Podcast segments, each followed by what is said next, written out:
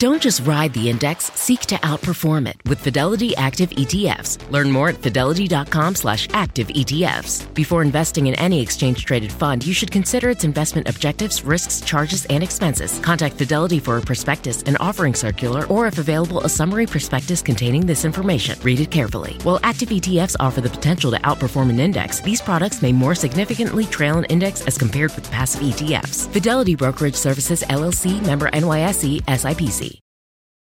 Get everything you need for your bathroom remodel now at Menards. Magic Woods has the vanity you need to complete your dream bathroom. Check out our great selection of over 100 Magic Woods vanities. They offer timeless and traditional vanities with superior quality and unique styles to complement your home. Explore all our vanity options in store. And don't forget to check out our flyer on menards.com for all the great deals happening now. Save big money at Menards.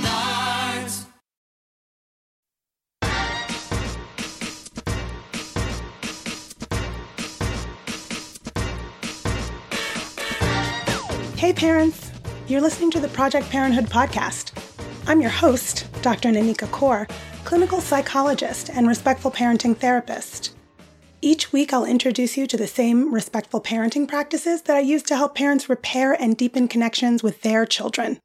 You'll get tips for cultivating more parental self compassion, more cooperation from your kids, and more joy, peace, and resilience in your relationship with them. In today's episode, I'm talking about ways to live more harmoniously with moody and sometimes snarky teens. Stick around till the end for this week's parenting challenge. In an effort to explain the major changes happening in the teenage brain, Dr. Dan Siegel uses an awesome metaphor. He invites us to imagine that it's early morning, and your parent, who loves you beyond all reason, gently wakes you up for the day and asks you what you want for breakfast. Oatmeal, you tell them. They relay this message to your other parent who's already downstairs in the kitchen making coffee. You come to the table dressed and ready for your day at preschool, and your parent puts a tasty and warm bowl of oatmeal in front of you as they give you a kiss on the forehead. You dig in happily. For people who grew up with this kind of love and caretaking, it'd be pretty hard to give up. It feels too good to be looked after like this. You'd stay here forever unless something drastic happened. This is exactly the goal of the rapid and intricate changes in the brain that happen in adolescence. To make safe and familiar things like that yummy bowl of oatmeal less appealing, while potentially unsafe and novel things become that much more appealing. Teens start looking less to parents and family for their oatmeal and start getting their proverbial cup filled by turning to peers and to society, moving ever closer to independence. This neurological overhaul of the teenage brain means there's a lot happening to them that they don't understand, and it's happening super quickly. Let's take a look at what teens are dealing with neuropsychologically. First of all, belonging is a matter of survival for teens. Humans are driven to seek others for survival. First, it's caregivers, then it's friends, and then romantic partners. Evolutionarily, your teen's brain is seeking membership in peer groups for survival. So for them, not being allowed to go to a party can feel like a matter of life and death. The focus on peers means that peer pressure also becomes more of a risk because of this intense desire to belong. Parents and teens can often struggle during this time.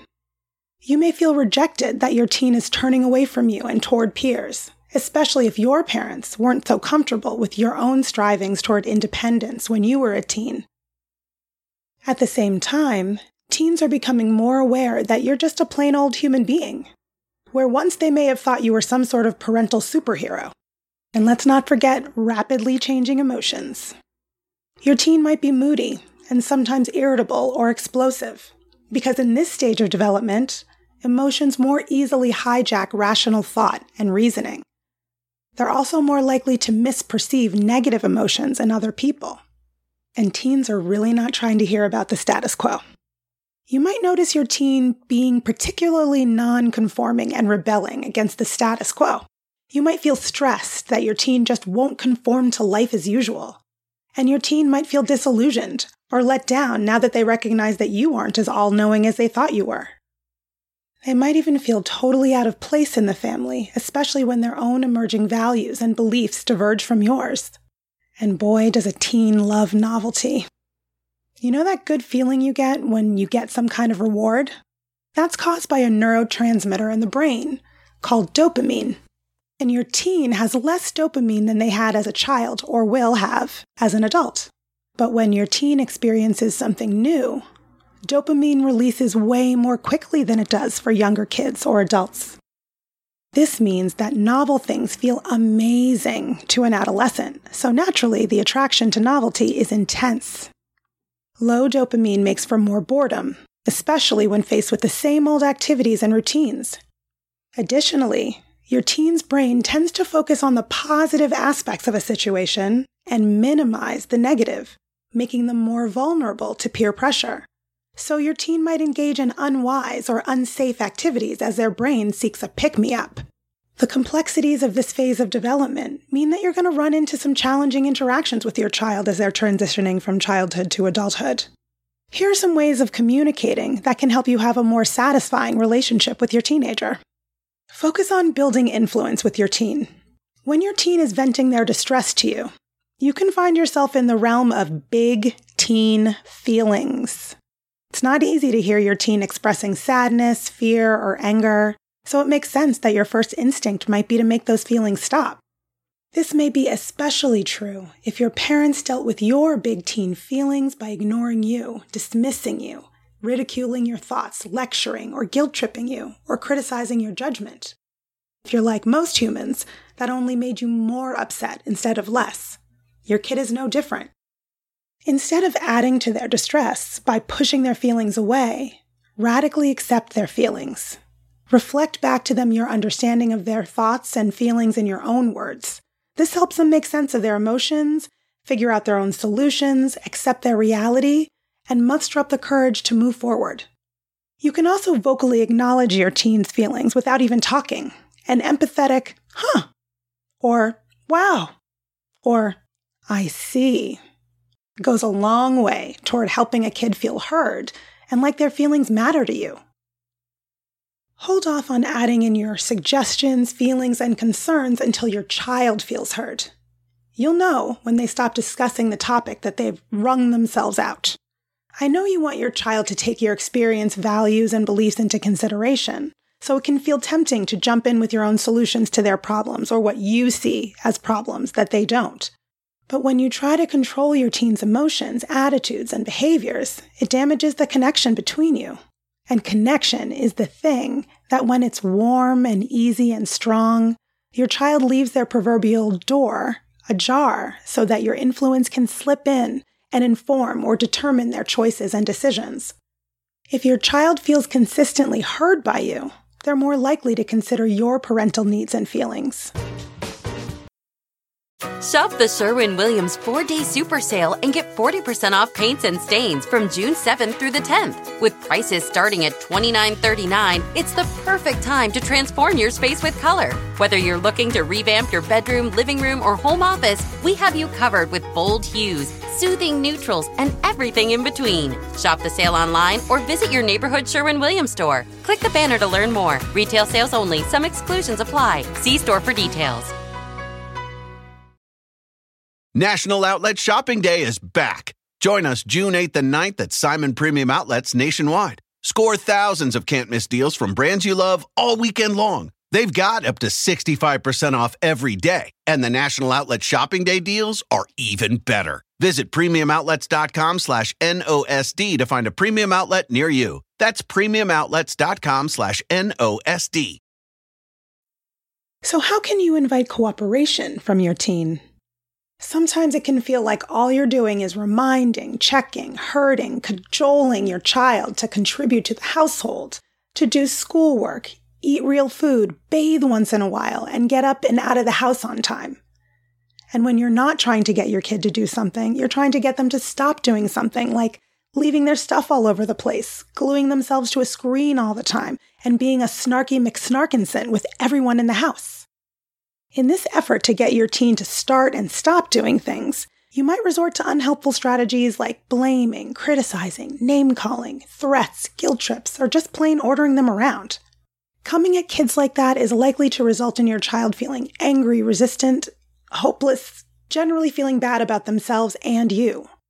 On the other hand, using respectful language and a respectful attitude allows your teenager to hear you, respond in helpful ways, and cooperate with you. Instead of coercive strategies that lead to resentment and resistance, you can describe the feelings that something that they are doing or not doing is bringing up for you. Give them information rather than blaming them when they make a mistake. Offer choices that meet their needs and yours instead of ordering them around or threatening them. Use one word reminders instead of long lectures. Rather than criticizing, clearly and respectfully state your values and your expectations. When your teen does something that rubs you the wrong way, use playfulness and humor rather than disapproving comments to let them know how you feel. These all may seem like small adjustments on their own, but when you focus on being respectful to your teen about the small things, you set yourself up for having influence with them when the big things present themselves. And you know the tune I'm going to sing punishments don't help. It might seem like it makes sense to harshly punish your teen when they've made a major misstep, but you might be surprised to learn that removing privileges or making them do something they dislike to make them quote unquote pay for their mistake probably won't make them straighten up and fly right in any lasting way. Punishment and imposed consequences lead less to teen behavior change and more to depressed, angry teens who feel bad about themselves, vengeful toward you, and alone with their feelings. They stop trusting that they can let you into their inner world and are more tempted to sneak and lie to avoid your punishments. Fortunately, there are other ways to motivate your teen to behave responsibly. You can tell your teen how their actions impacted you, others, or could impact them in the future. Clearly explain your expectations, show them how to make amends or offer realistic choices for doing so, or if necessary, set firm limits in ways that keep the door of your relationship ajar, but also allows them to right their wrongs. You could also work with your child to find mutually satisfactory solutions to impasses and conflicts. Even when there are concerns about things like sex or drugs, you can choose to keep your tone calm, neutral, and non judgmental and ask general questions rather than accusing ones. You can show your teen that there's nothing they have to hide from you because you'll say or do something they want to avoid. Show them they can trust you, even with the scary stuff. Punishment focuses your child on how quote unquote mean you're being, rather than on whatever misstep they've made. The strategies I've mentioned, however, help teens look at what they've done wrong, understand why it was wrong, experience regret for their transgressions, figure out how to make sure it doesn't happen again, and think about how they can make amends. Developing those emotional life skills is how your child will learn to take responsibility for their actions. They don't learn those things simply from losing privileges. So, our parenting challenge for the week. Parenting a teen isn't for the faint of heart. The brain changes they're experiencing can throw you both for a loop. But maybe for the next 30 days, you can challenge yourself to use some of the tools I've mentioned in this episode to communicate better with them. But also, challenge yourself to see the positive aspects of those brain changes. Yes, they're emotional, and that allows them to engage with life with passion and gusto. Sure, they'd rather spend time with friends than with family much of the time, and that's a good thing, because that's where they're going to learn how to identify and maintain supportive relationships. They're going to take some iffy risks, but their desire for novelty means using unexpected humor, silliness, and creativity. Might also be a way to engage their cooperation more easily and jazz up boring routines. Their desire not to conform to the status quo is what makes for discovery and innovation in their world. Test these ideas out at home and report back. The teen years can be disorienting for both parents and teens, but if you're able to create an environment where your teen can authentically express their feelings and mistakes without fear of losing connection with you, your teen will likely keep themselves open to your feelings and perspective, and allow themselves to be positively influenced by your morals and values, and even more willing to accept your limits and boundaries. Remember that every teen is unique, and no parenting tool works every time or forever, but it's good to have lots of ideas in your back pocket. If you keep a respectful attitude, and use respectful language with your young person, you give your relationship a good foundation for working together with them to solve problems when conflicts arise. I hope that's helpful. You can learn more about my work with parents at www.brooklynparenttherapy.com and on Instagram at BKParents. That's B K P A R E N T S. If you have more questions about raising teens or any other parenting questions or stories, leave me a message at 646 926 3243 and be sure to let me know if it's okay to use your voice on the show. Or send an email to parenthood at quickanddirtytips.com. And don't forget to subscribe to Project Parenthood on Apple Podcasts, Spotify, or wherever you listen to podcasts. Catch you next week. Project Parenthood is a quick and dirty tips podcast. It's audio engineered by Dan Feierabend with script editing by Adam Cecil. Our podcasting and advertising operations specialist is Morgan Christensen. Our assistant manager is Emily Miller. Our marketing and publicity assistant is Davina Tomlin. And our intern is Brendan Pika. That's all for this episode. Catch you next week.